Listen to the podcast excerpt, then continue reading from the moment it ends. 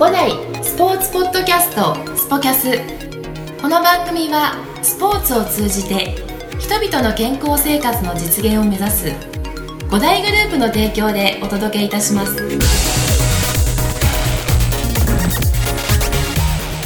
はい、スポーキャス第、65回になります。ちょっとですね、今、緊張感が漂ってきちゃったんですけど、えーなぜならばですね、今日は私ずっとあの人のあのインタビューを、えー、僭越ながらさせていただいてたんですが、えー65回はあの私、えーインタビュアー石崎が石崎をインタビューするという回になっております、えー僕が僕をインタビューするとどうやってやるのかっていうところはあの後ほどご紹介したいと思いますが、えーまあ、あの前回の、えー安藤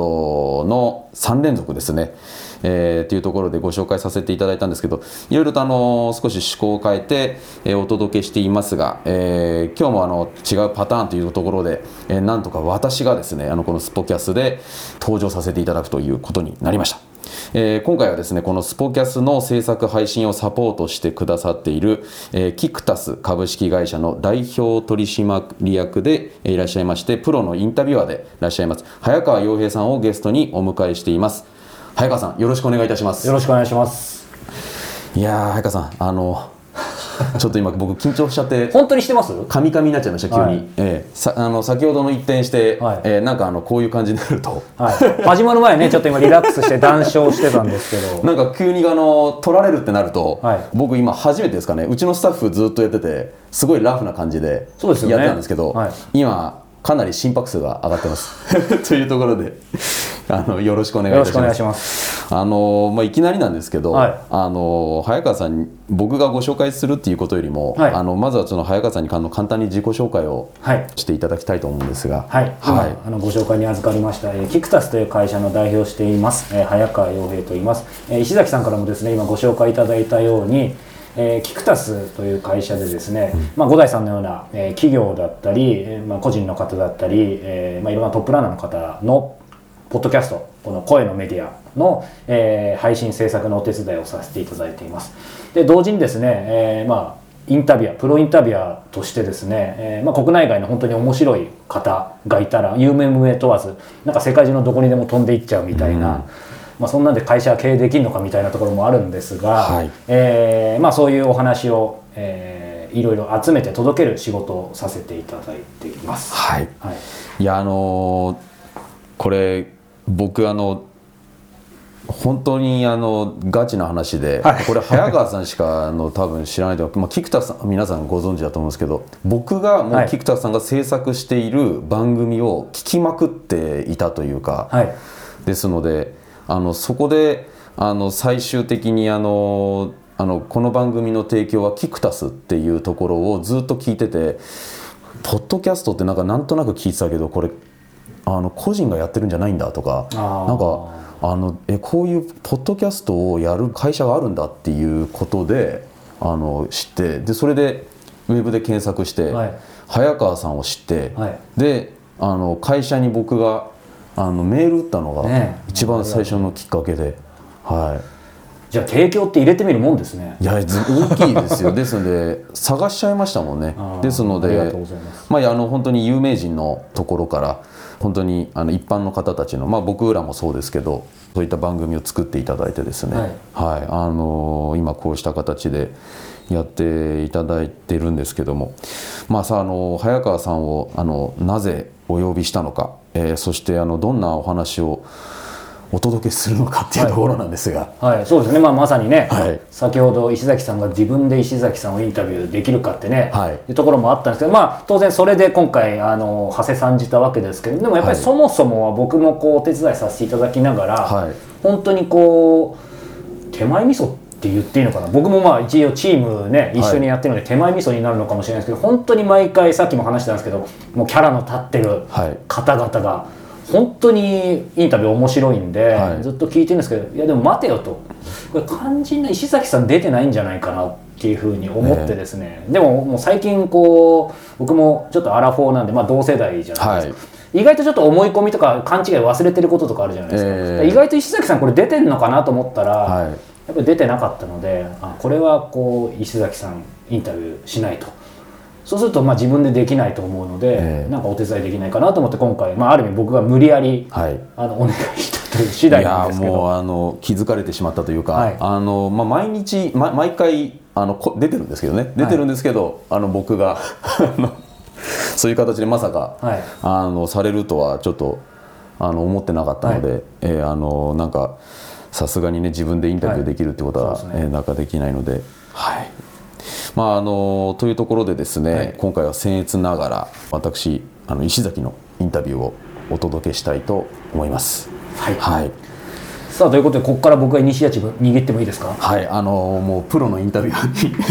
ということで全然あのもしかしたら、はい。あの今までとリスナーさんの違いがはっきり分かるんじゃないかなと。まあその違いねコントラストを楽しんでもらいたいんですけども、はい。はいまあ、早速ですけども、まあ、僕もね実はこう石崎さんとこう意外と直接お目にかかるんです多分でもやっぱり4回目ぐらいで、そうなんですよね、うん、実はざっくりとぐらいしか知らないので、まあ、聞いてる方もねもう1年ぐらいずっと聞いててやっぱり当たり前ですけど聞くのすごい石崎さん上手だと思いますけど自分のことはそんなベラベラ喋ってないと思うので、はい。ね、この意外と馴染みあるけどみんなよく知らない石崎さんって何をしてるんだろうっていうことですね。やっぱりはい。石崎さん5代はい。の方ですよね。僕5代の人です。5代で、はい。まあ、そもそもですけどやっぱり今何をされてるんですか？僕今あのもう本当表立ってあのやってるのがあの五代伯楽という、えーうちのスタートですね。テニススクールのスタートゴルゴルフスクールのスタートなんですけど、はい。まあまあ、うちでいわゆる本店って言われるところなんですが、はい。まあ、そこのあの支配人を、あのしているっていうのがメインの今の仕事なんですね。支配人っていうとちょっとすいません。こうなんかレストランの支配人みたいなね、はいはいはい。イメージあるんですけど、えー。この5代そして5代伯楽における支配人、まあ、石崎さんがやってるのどういうものなんでしょうね。そうですね。あのまずはあのこうやって来てくださって今伯楽でですねあのテニスのスクールだだともう今、えー40年を過ぎて、えーえーもう本当に僕はその時はねもちろんいないんですが、あのーまあ、今メインでやってることっていうのは支配人っていうのはとにかくその、まあ、運営ですよねもちろんね、うん。運営はもちろんのことなんですけどあのテニスをあの長く、はい。やはり楽しんでいただくっていうことが大前提、ゴルフもそうですけどね。でまたうちはあのまだあの産声を上げて10年目っていうところになるんですけど、はい。あの子どもの運動能力向上スクールといってですねゴールデンキッズっていう、ええ。そこのテニスとゴルフと、はい。あのゴールデンキッズっていう、はい。あのその3本のですね、うん。あの柱があるんですが、はい。あのそういったあのやはり商品といいますか、あのそういったものをお届けするのが、うちのコーチにはい。なりまして、まあ、またはもうひあの一つはあのお出迎えするフロント、はいあのというところであのそういったあの、まあ、商品というちょっと言い方はあれなんですけど、あの届ける表現していくっていうところがやっぱ人になるので、あのそういったあのマネジメントっていうところの業務が一番大きくて、でやはりそういった共にあの学びながら、はい。あの時にはあの後進の方たちにもあの教育的な、はいあのこともしていかなければいけないので、まあ、そういったことが業務としてはあのメインになってくるのかなと、はい、なるほど。結構あれですか？こう外に出る機会多いのか、はい。こうその店舗にずっとこの伯楽にいる機会が多いのかとかどんな感じなんですかそうですね。あの僕の場合はあのケースとしてはあのもともとその支配人をやる前に、やはり企画的なことですとか、あもちろん営業面っていうとか、あの外の人の障害的なことも担当してきてたのでそういったことを兼務しながら、あのやっていく立場なんですね。ですので今までのその支配人像っていうところの中ではあの結構そのまあなんて言うんでしょう。結構は初めてというか、はい。会社的にはですね。あの今までのケースがない例ですよね。あのおそらくあのテニススクールの支配人って、まあ、ほとんどのところがあのいわゆるそのそこの中で、えーしっかりとレッスンを、あのやってきて、はい。でそこの中でやはりあのそういったリーダー的な存在になられた方が、あのそういったあのいわゆるマネジメントを学んで、はい。まあ、あの経営的なところの部分にもあの勉強されて、でその中で支配人になるっていうはい。ケースの方が今まではテニススクールの中で多かったんじゃないのかなと思うんですけど、えーちょっとその中では特殊ななり方なんじゃないのかなと思いますね。そうか、ええじゃあちょっと面白いですね。まあそんなねこうきちっと今いい感じに決まったお話いただいたんですが、はい。そんな石崎さんもちょっと聞くところによるとですね今昔もやんちゃな部分もね こういろいろある。やっぱりここに至るまでね、はい。こう今のところでいくとああやっぱすごい人なんだなと。だからこのスポキャスのインタビューは任されてるんだ、でまあすごい人だとは思うんですけえーちょっとど、綺麗でしたね今ね。いやまあでも事実ですから、でもここからね、まあ、せっかくインタビューなんで、はい。さらに石崎さんの素に入っていきたいと思うんですが、はい。そうするとこの、えっと5代に入って今何年なんですか？今ですね10年経たないぐらいですかね。おー。8年は過ぎてはると思うんですけどね。はい。まさにそこでですけど、はい。やっぱりこういかにしてね、ええ。こうこう20分ぐらいで話すの難しいかもしれないですけどやっぱここに至るまでというか、はい。それこそ、えっと大学？はい。時代からここに至るまで卒業してどどんな感じで五代にたどり着いたんだろう？つまりその前にもお仕事とかされてるってことなのかな？そうですね、はい。僕はあの転職をしてきてるんで、全部で転職だ5代が3社目になるんですよね、でその中であの大学を卒業するまでは、はい。もうずっとあの5歳ぐらいですね、はい。親の影響でテニスをやってきて、ええ。えおえっとご両ご両親お父さん？あの母親ですね、はい。えー母親が軟式の,、はい。あの選手で、へであのずっとまあもちろんあの僕が生まれる前の、まあ、大人になってから公式をはい。始めていてで母がまあ趣味で、うん。あのテニスをあのスクールにも通ってたんですよね、はであのでその中テニスが大好きな母親のもとで父親はあのテニスはっていうよりゴルフ、まあ、ありきたりの。あなんかどっちにしても5代ですね。そうですね。で5代じゃないんですよね五代じゃないその書いてたのねじゃないはです。い。ですのであのその中で影響で母親の影響でテニス始めて、はい。でまあ高校もですね大学もあの本当にラッキーなことにスポーツ推薦でテニスで本当ですか？すごい。そう入学できちゃって、はですので、まあ、全くその得意な世界でしかですね、い。まあ、生きてこなくて。でまあたいまあ、両方ともですね部活でさ、インターハイですとか、はい。あのインカレですとかそういったところを経験できてですね。まあ、あの特段あの何かタイトルが取れたっていうわけの選手でもなかったんですが、まあ、ある程度その全国レベルであのプレーができてきたっていうところであので一発目の会社があのテニスの実業団がある、はい。あのテニス部がある会社があってでちょっと就職氷河期みたいなところがあって。そうですね僕らね、えーそうなんですよ、でなんかあんまり選べるというか、あのもちろんなんか、あの結構入れるような状況じゃなかったんで、まあ、とにかくなんかそのもうそういうテニスを使って入ってきちゃったんで、まあ、ある意味あのそこまで自分からみ自ら売り出して、でやりやりたいこともなかったんで、まあ、テニスできるんだったらあのいいかなっていうところで。あるあの道路建設会社ですね、大手の会社があってそこに、まあ、5年経たないぐらいですかねあの実業団でプレーしながら、えーすごいね。えーなんかそこであの営業というか、はい。まあ、ビジネス的なことも学ばしてもらいながら、あのやってきたんですよね。いやでも石石崎さんねさらっとねこう、まあ、学校も推薦で入って、はい。えー、とこのだから最初の会社も、まあ、ある意味推薦でというかそのはい。スポ、テニス枠で入ってるわけじゃないですか。そうなんですよ。でなんか私事ですけど、まあ、私はずっとサッカーやってて、はい。推薦では入れず、なんかさらっと言いましたけどその、まあ、サッカーとテニス比べていいのか分かんないですけど推薦で入るのって当たり前ですけどそんな簡単なことじゃない。でそれを社会人の実業部団で入るっていうのもかなりすごいことだと思うんですけど、えまあ、テニスも上見たらきりないと思うんですけど、うんうんうん。謙遜はしてましたけど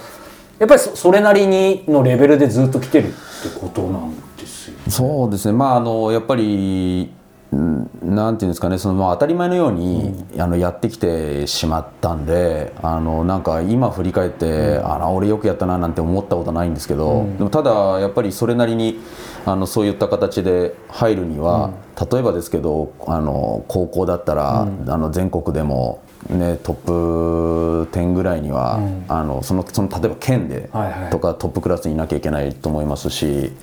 あの全国大会は、あの出てなきゃいけないのでテニスだとその県大会があって関東大会があって、全国大会に行けるっていうような感じ。まあそれはどこのスポーツも同じなのかな、あれなんですけど。ですのでまああの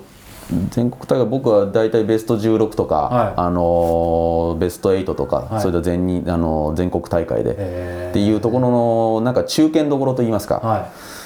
あのそういうところはコンスタントに入れてはいたんですけど、えーなかなかあのベスト4とか決勝とあかー。あのそういったところのレベルになってくると、はい。あ今思えばああやっぱり彼あのそこのレベルまで達した方たち、はい。あのまた同級生はああやっぱりあのそこの努力は僕よりも上だったなとか思いますけどね。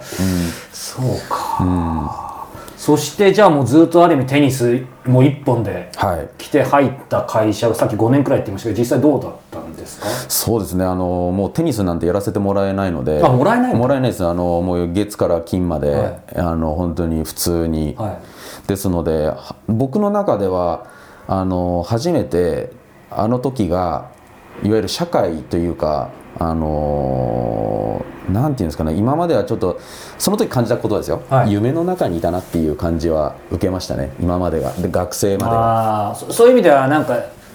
大きな挫折もなかった？えー、といや挫折はありましたね、やはり,、あのやはり営業っていうところで、またお恥ずかしながら、その当時、まあ、パソコンとかは僕の大大学時代もあったんですけど、はい。一回も触らず ですのであ、入社して、それはそれですごいね。えーパソコンの開き方を全く知らなくてですね、それはすごすぎですね、ええ。なんかほらもうなんか僕らのに20年30年さ、ね、前の方の話みたいですね、はい。い。やもう完全にもうね本当に知らなくて、はであの時は唖然とされましたね。ど同期で入った子たちが慶応と早稲田だったんですけど、はい。本気で言ってんの？とかって言われて「えこれ触ったことないんだけど」とか言って、それで「いやおやばいこいつ」みたいな感じで言われたのが社会人1年目で、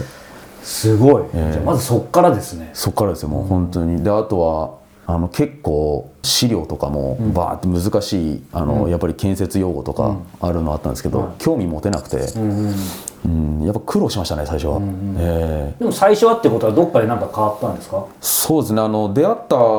その先輩方がいわゆるまあ簡単に言うとその、まあ、やんちゃでバカだったっていうのがすごい受けたんでしょうね。あで多分その時の先輩たちが可愛がってくれたんですよ、ですので「お前いいか?」って言って「これってこ、まあ、いわゆるお前これ読めないのか?」って言われて「えこれなんどういう意味ですか?」って「俺これこうやって読むんだよ」っていうような感じでみんなが面白がって、はいはいろんなことを教えてくれて、で僕も全くプライドがなかったんで「あそうなんですか」みたいな感じでなったのが今今になってあのその時になんか変にプライド持ってやってたらなんか嫌われてたのかなと思ってて。あ結構素直にね、ええ受け入れたのが良かったのかええだからお前テニスしか本当テニスしかやってこなかったんだなみたいなことも言われましたし、えでその通りだからあそうなんですっていうような感じで、えなんかねこうさっきさらっと、まあ、やんちゃでバカだったって言いましたけど、まあ、さささすがにっていうのもあれですけど、やんちゃだった感は漂うんですけど、え そうですか。はい、こんなことは怒られそうですけどこれ聞いてる関係者たくさんいます。けどいやいや。なんか少なくとも、はい。まあ、当然今はそうじゃないに決まってると思うんですけどなんかババカバカ感は全然感じないんですけど、はいそれはまあ当たり前ですけどその後ね社会人もう十何年やってきてたと思うんですけどじゃあええその時と今そういう意味では結構違うんですねご自身でも。やっぱ成長したなみたいなところはあるんですか？そうですね。あのーいわゆるその、まあ、本当に大きな企業で、あまずいなこのままじゃと思って、でもその間も結構3年間ぐらいはかなり仕事したふりをですねふり？えー学ばしてもらったりとかして、い、わゆるその直行直帰を覚えたりとか、えーでだんだんなんかそのいあのいわゆる容量がいいタイプだったんですよね、うんですのでそんなにあの怒られないですし。末っ子ですか？僕は一人っ子なんですよ。ああじゃあまた末っ子だと容量いいみたいなイメージあるけどじゃあ違うか。そうなんですよ、ですのであの自分で言うのなんですけど本当になんかそういった空気を読むとか、なんかそういったところはもともとあある意味あの臆病だったりもするんですけど、あそうなんですね、えーあーこうなったらまずいかなとかと思うところもありますし、でそその中でいわゆる自分のそのアホさ加減とか あのそういったものを、はい。あのいわゆる隠す技術がどっかで身についたんじゃないですか、ああなるほどね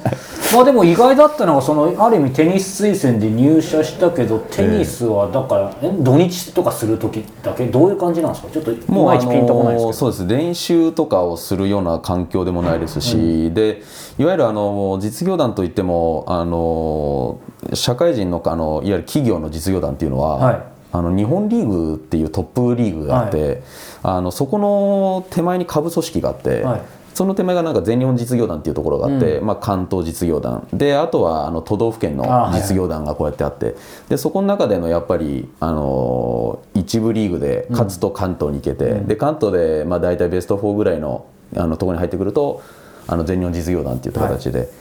まあ、いわゆるシングルス2つとダブルス1つみたいな感じであの2本取った方が勝ちみたいな感じで団体戦があるんですよね。でそういうので全国実全日本実業団っていうところまではあの会社としてプレーしていて。であのそこから上に行くとですねあの企業がもうプロ契約されてる方たちも出てくるのが日本リーグって言って、もちろんあの自社で社員さんでやられているところもあるんですけど、あの僕がいた会社がそこまであのやるような会社じゃなかったっていうところもあって、まあ、いわゆるそのところで、まあ、僕もそれをいあの、まあ、ここまでだなと思って、あのそこで社会人としてあのちゃんと学ぼうかなと。で僕はもはい。うプロになれるような器じゃなかったので。あのそこで自分の中で区切りをつけたっていうのがありますね。ですのでどんどんそこの自分の中でマインドチェンジしていったのはい。が大きかったかなと思いますね、その区切りつけたのはだからその会社にいながらどこかで何年目とかでもう1年目か2年目ぐらい。そうですね。あのすちょうど2年目ぐらいまではやっぱりちょっとジレンマははい。あったんですけど、体も動きますし、ん。えーで何やってんだろうなみたいなことはい。もあったんですけど、まあ、やはりあのいろいろとその仕事をしていく中で、ん。あのやはりあの大きな建設業だとうんうん。大きなお金が動くので、見積もりとかもねね。何億円っていう見積もりがあって時々あのゼロ1個打ち間違えちゃったりして提出したりとかっていう やんちゃなところもあった。やんちゃというかただのアホですよ ね。まあ、そんなことを学びながら、はい。だんだん自分の中で、えー営業マンとしてっていうところの感覚が芽生えていったというか、そうか、まあ、そういう意味ではそこでこうねなんか社会人としての礎を築いた感じはするんですが、はい。その中でただまあ逆に言うとテニスに関してはある意味ちょっと一区切りじゃないけど、はい。感を今お話伺って感じたんですが今ここにね、はい。い、るのは五代伯楽支配人はい。の石崎さんでそしてテニスとも今も切っても切れない。そういう意味では、はい。あれ一回離れて、はい。その五代として今、まあ、ある意味では当然テニスに関わっててはい、そこにたどり着くまでにまたなんか続きがあるんですか？そうですね。あのなんかそこで4年半ぐらい働いている中で、はい。まあいろんななんて言うんでしょうね、まあ、いろんなものをこうやって自分がアンテナを張って見るようになってきたんでしょうね。ですのでその時がまあ大体267なんですかね、そうやってあのなってきて。なんかあのいろいろとその表もともとそのテニスっていうものをやっていてそれであのいわゆる人に見られることですとか、あの自分がそれで表現するのがスポーツですから、なんかそういった中であの僕がやってた建設業が道路建設で、はいはい。まあ、結構あの業種としては地味だったんですよね。でなんかもっとあのなんか世の中に発信していくような世の中に何かあのインパクトを与えるような仕事っていうものに興味を持ち出してでその時にあの転職活動をお自分の中ではい。始めるようになったんですよね。でもちろんあの中途半端でまだ4年半とかでな何が分かってるんだっていうところだったんですけど、結構そういった中ではじゃあな自分が表現できるのは何なんだろうと思った時にあの広告代理店っていう、えーあのし業種をですね、はい。まあもちろんあの有名なところの会社の名前はね、あの知ってましたけど、まあ、その中で結構あの何社か自分であの応募してみてで今まであの新卒そのいわゆる会社に入る時も誘われて入っちゃったので 自分から何か応募して履歴書書いてうん。っていう経験があのなかったんですよね。ですのでそういったあのことをやってみようと思ってへで何のそのそういったテニスっていうコネクションもなしに、自分があの先ほどあの冒頭に申し上げましたけどその夢の中にいるっていうのは、自分があの知っている世界の中で、あのいわゆる可能な中で範囲でうあの生きてきちゃったなっていうところが、はい。まあ、もちろん自分で築き上げてきたからそういう世界があったっていうのはあると思うんですけど、なんかそこでもちょっとぬるま湯になってきたなっていう思いがあってでそれであの何社かですね大手からあのやっている時に、はい。あの自分のあの僕のあの父親はい。が自営業やっているんですね。あそうなんですね。ええ。で自営業やっていてあの、まあ、その時はあのあんまり興味はなかったんですけど、うん。あのうちの父の仕事が、まあ、いわゆる気象点って言って、はい。あのトロフィーとかカップとか優勝カップとかあとはあのか企業のノベルティですとあかーそういったものを、あの全般的に、はいあのやってですねあのイベントの大会のあのし商品とかそういったものいろいろやってたんですけどなんかそういったものもあのポロッとうちの父親が「お前でもそういうの学んでいた方があの俺がやってることと同じだからな」っていうことを言われて「え親父の仕事って広告代理店なの?」って言ったらな広告って言ったら大げさだけど。あのいわゆるそういった代理店業っていうのはそういうことなんだよっていうことで、あの代理店っていうのは物作って、それでおお客さんに喜んでもらうっていうのがあのええものだからっていうところであそうなんだと思ってでいろいろそういった親父にもあの相談をしながらですね、はいた時にあの父のあの紹介で、あのこれが本当にぶっ飛んだ話になっちゃうんですけど、はい。あのアーティストでですね、あのロックバンドではい。一時代を築いたあのソフィアっていう、はいはいはい。えーあのバンドのボーカルのはい。松岡、およく知ってます。えー、充さんはと、あの父の紹介であの出会うことが。お父さんすごいですね。いやうちの父がですねちょっともう本当になんていうんですか僕もびっくりするぐらい、はい。あの結構あのなんていうんでしょう説明するのもかなりあの時間がかかっちゃうんですけど 結構人脈はい。がすごい人で、はい。え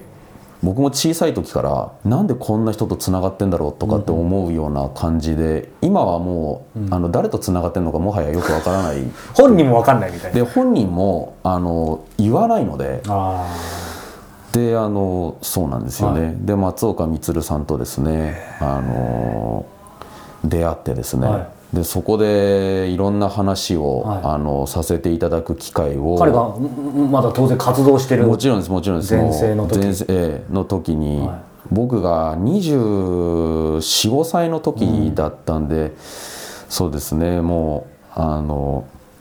もちろんあのねあのドラマにも舞台にも、あの今でもねはい。活躍されてますけど、あのそういった機会をですね、い、ただいてあの思いっきりそのお話を聞いている中で僕の世界観が、あの 目まぐるしく変わっていったっていうのがあってですね。まさに。はい、であの松岡さんがあのそういったエンターテインメントの世界に、じゃあそんないろいろ考えてるんだったら、あのやってみないっていうことで。で僕があの知っているところだったら僕がいつも僕僕らといつも仕事できる環境の,、あのところに入れるからそこで修行してみたらっていうことを言ってくださったんですよね。でそれであのもうなんか分かんなかったんですけどあの考えもしなかったですね、えーやめますって言って。でそこでもう一回もう本当にテニスもやめちゃいましたね、あ本当にもう、えー本当の意味でテニスもやめちゃって、でそこで3年間ぐらい、はい。あの新しいその広告代理店でですね、あのご紹介で、あのそこの会社の方たちもあの非常にすごいあの方たちだったんですけど、あの少数生で僕含めてその当時5人とか、すごい。ええ。でその中で、あのもうアーティストに特化したお仕事をさせていただいて、であの社長さんもすごいバイタリティのある方で,、でそこで初めてあ僕は仕事をしたことがなかったんだなと思って。というのは？いわゆるルーティンでうんあのいわゆるもう大企業にいたので、まあ、あの依頼されることですとか、うん。あの流れてくるものをそのまま受けて、まあ、もちろんそれもあのも立派な仕事なんですけど自分の中個人的な中ではあの自分の実力じゃなかったなっていう思いを持ってですね。でああのいわゆるその例えばですけど自分のやった分だけのお給料をもらえるような会社だったりですとか、あとはやはり信用と信頼をされないと、なかなかポッと入りましたっていうところで。あのそこのアーティストさんの会社ですとかアーティストさん直でやるようなお仕事だったので、やはりあの、うん、見てももらえないですし。あじゃあそういう意味ではその会社はね当然実績もあって少数生で逆にもちろんすごい会社だとは思うんですけど、はい。かといってそこに入ったからといって、はい。その看板だけで、はい。ポポッと入った人間がはい通用するほど甘くはなかったなかったですね、ですので、まあ、例えばですけどそういった松岡さんのおかげでそういった仕事に携われてあのいわゆるねソフィアっていうバンドをですね、今あの活動休止はされてるんですけどあのそこまでですねあの僕がちょうどいた15周年とかのライブとか、あのところまでいろいろとある意味あの区切りがつくところまでのお仕事はさせてもらったんですけど、あの他のアーティストさんのビッグアーティストもあの会社ではあの担当していてもうでもその仕事なんかもやはり例えばあのビジュアルの世界で動映像ですとか、うん。あとはあのそういったあの写真もそうですし、まあ、いわゆるそのカメラマンさんとデザイナーさんとあの衣装さんもそうですし、いわゆるそういったことをトータル的にあの予算を使って、えー一つの作品を作っていくところの,、あのいわゆるそういったマネジメントをしていく、ですのでグッズ制作もデザインも携わらなければいけない。あのコンサートとかですね、ですので一人何役もっていうところで、おそらくその今あの早川さんがやってらっしゃるようなこともなんかあのやらなければ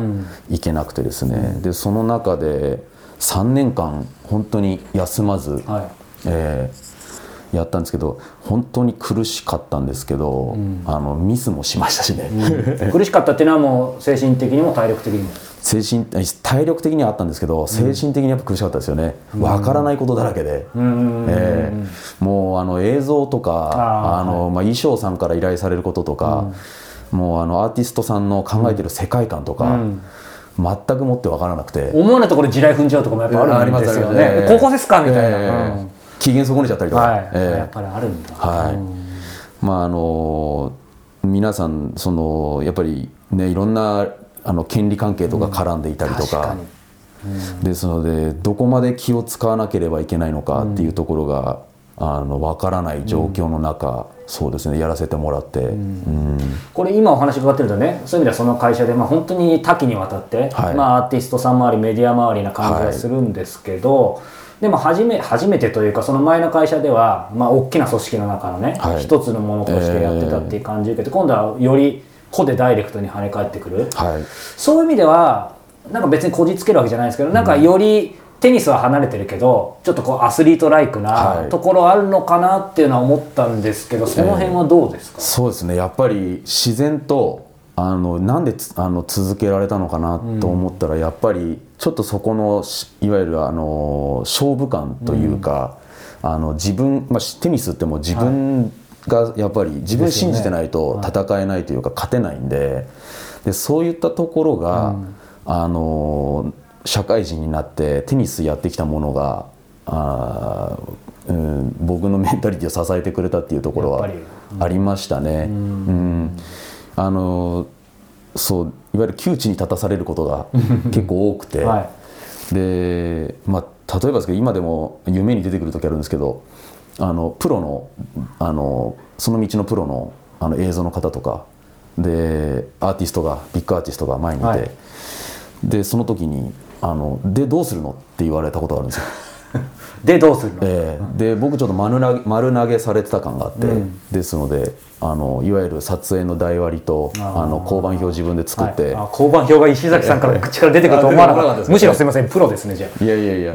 もう本当にそれであのし本当にど素人があの最初のケツの入りから、アーティストさんの入りから全てのあのデデザイナーさんとかの入りとか全部をこうやって計算してでそれで最後「お疲れ様でした」っていう、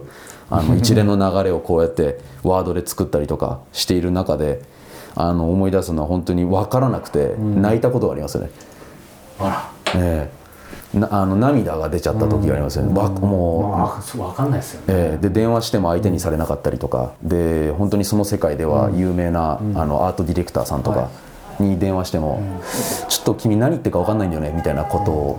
僕も何言ってるか分かんなくて、そうか、えーそんなことをすごいあの凝縮して学ばせてもらったので、今怖いものがちょっとなくなったというか、あーなるほどね。まあはい。その当時はそういう意味ではかなり来てギリギリだった部分あるありそうですね、ええうん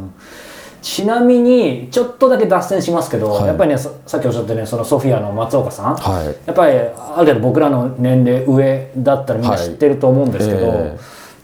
どんな感じの人なんですか？ちょっとミーハーな質問ですけど。もうあのーテレビとかによく出てる姿そのものだとは僕はいつも思ってるんですけど、ただあの本当にストイックな方だなってもう本当に自分に厳しいですし、えー僕がこんなこと言っていいのか分かんないんですけどあの見た目がすごいあのもう可愛らしいね。表情もありますし、あの本当にあのイケメンですし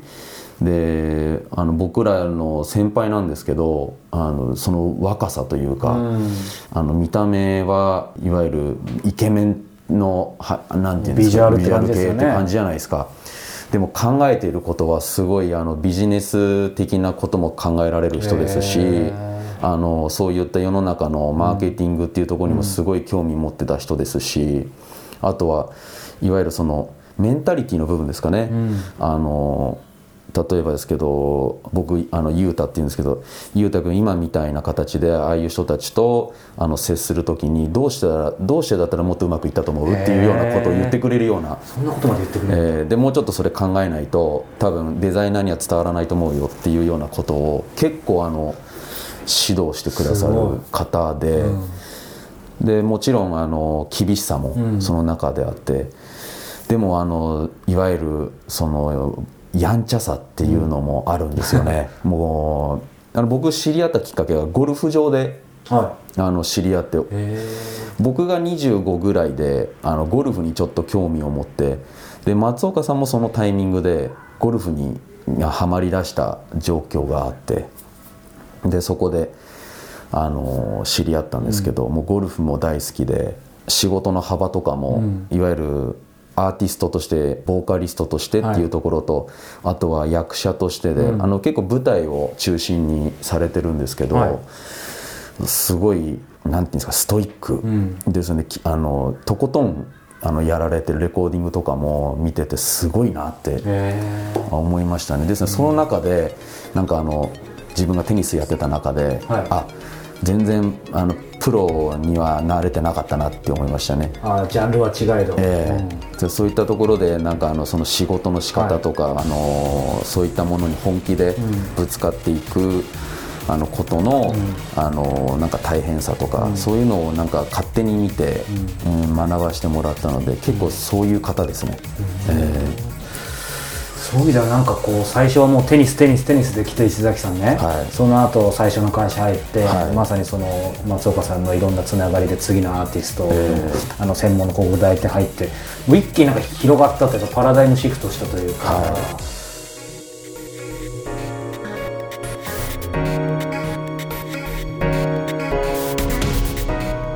この番組は提供5大グループプロデュースキクタスでお送りいたしました。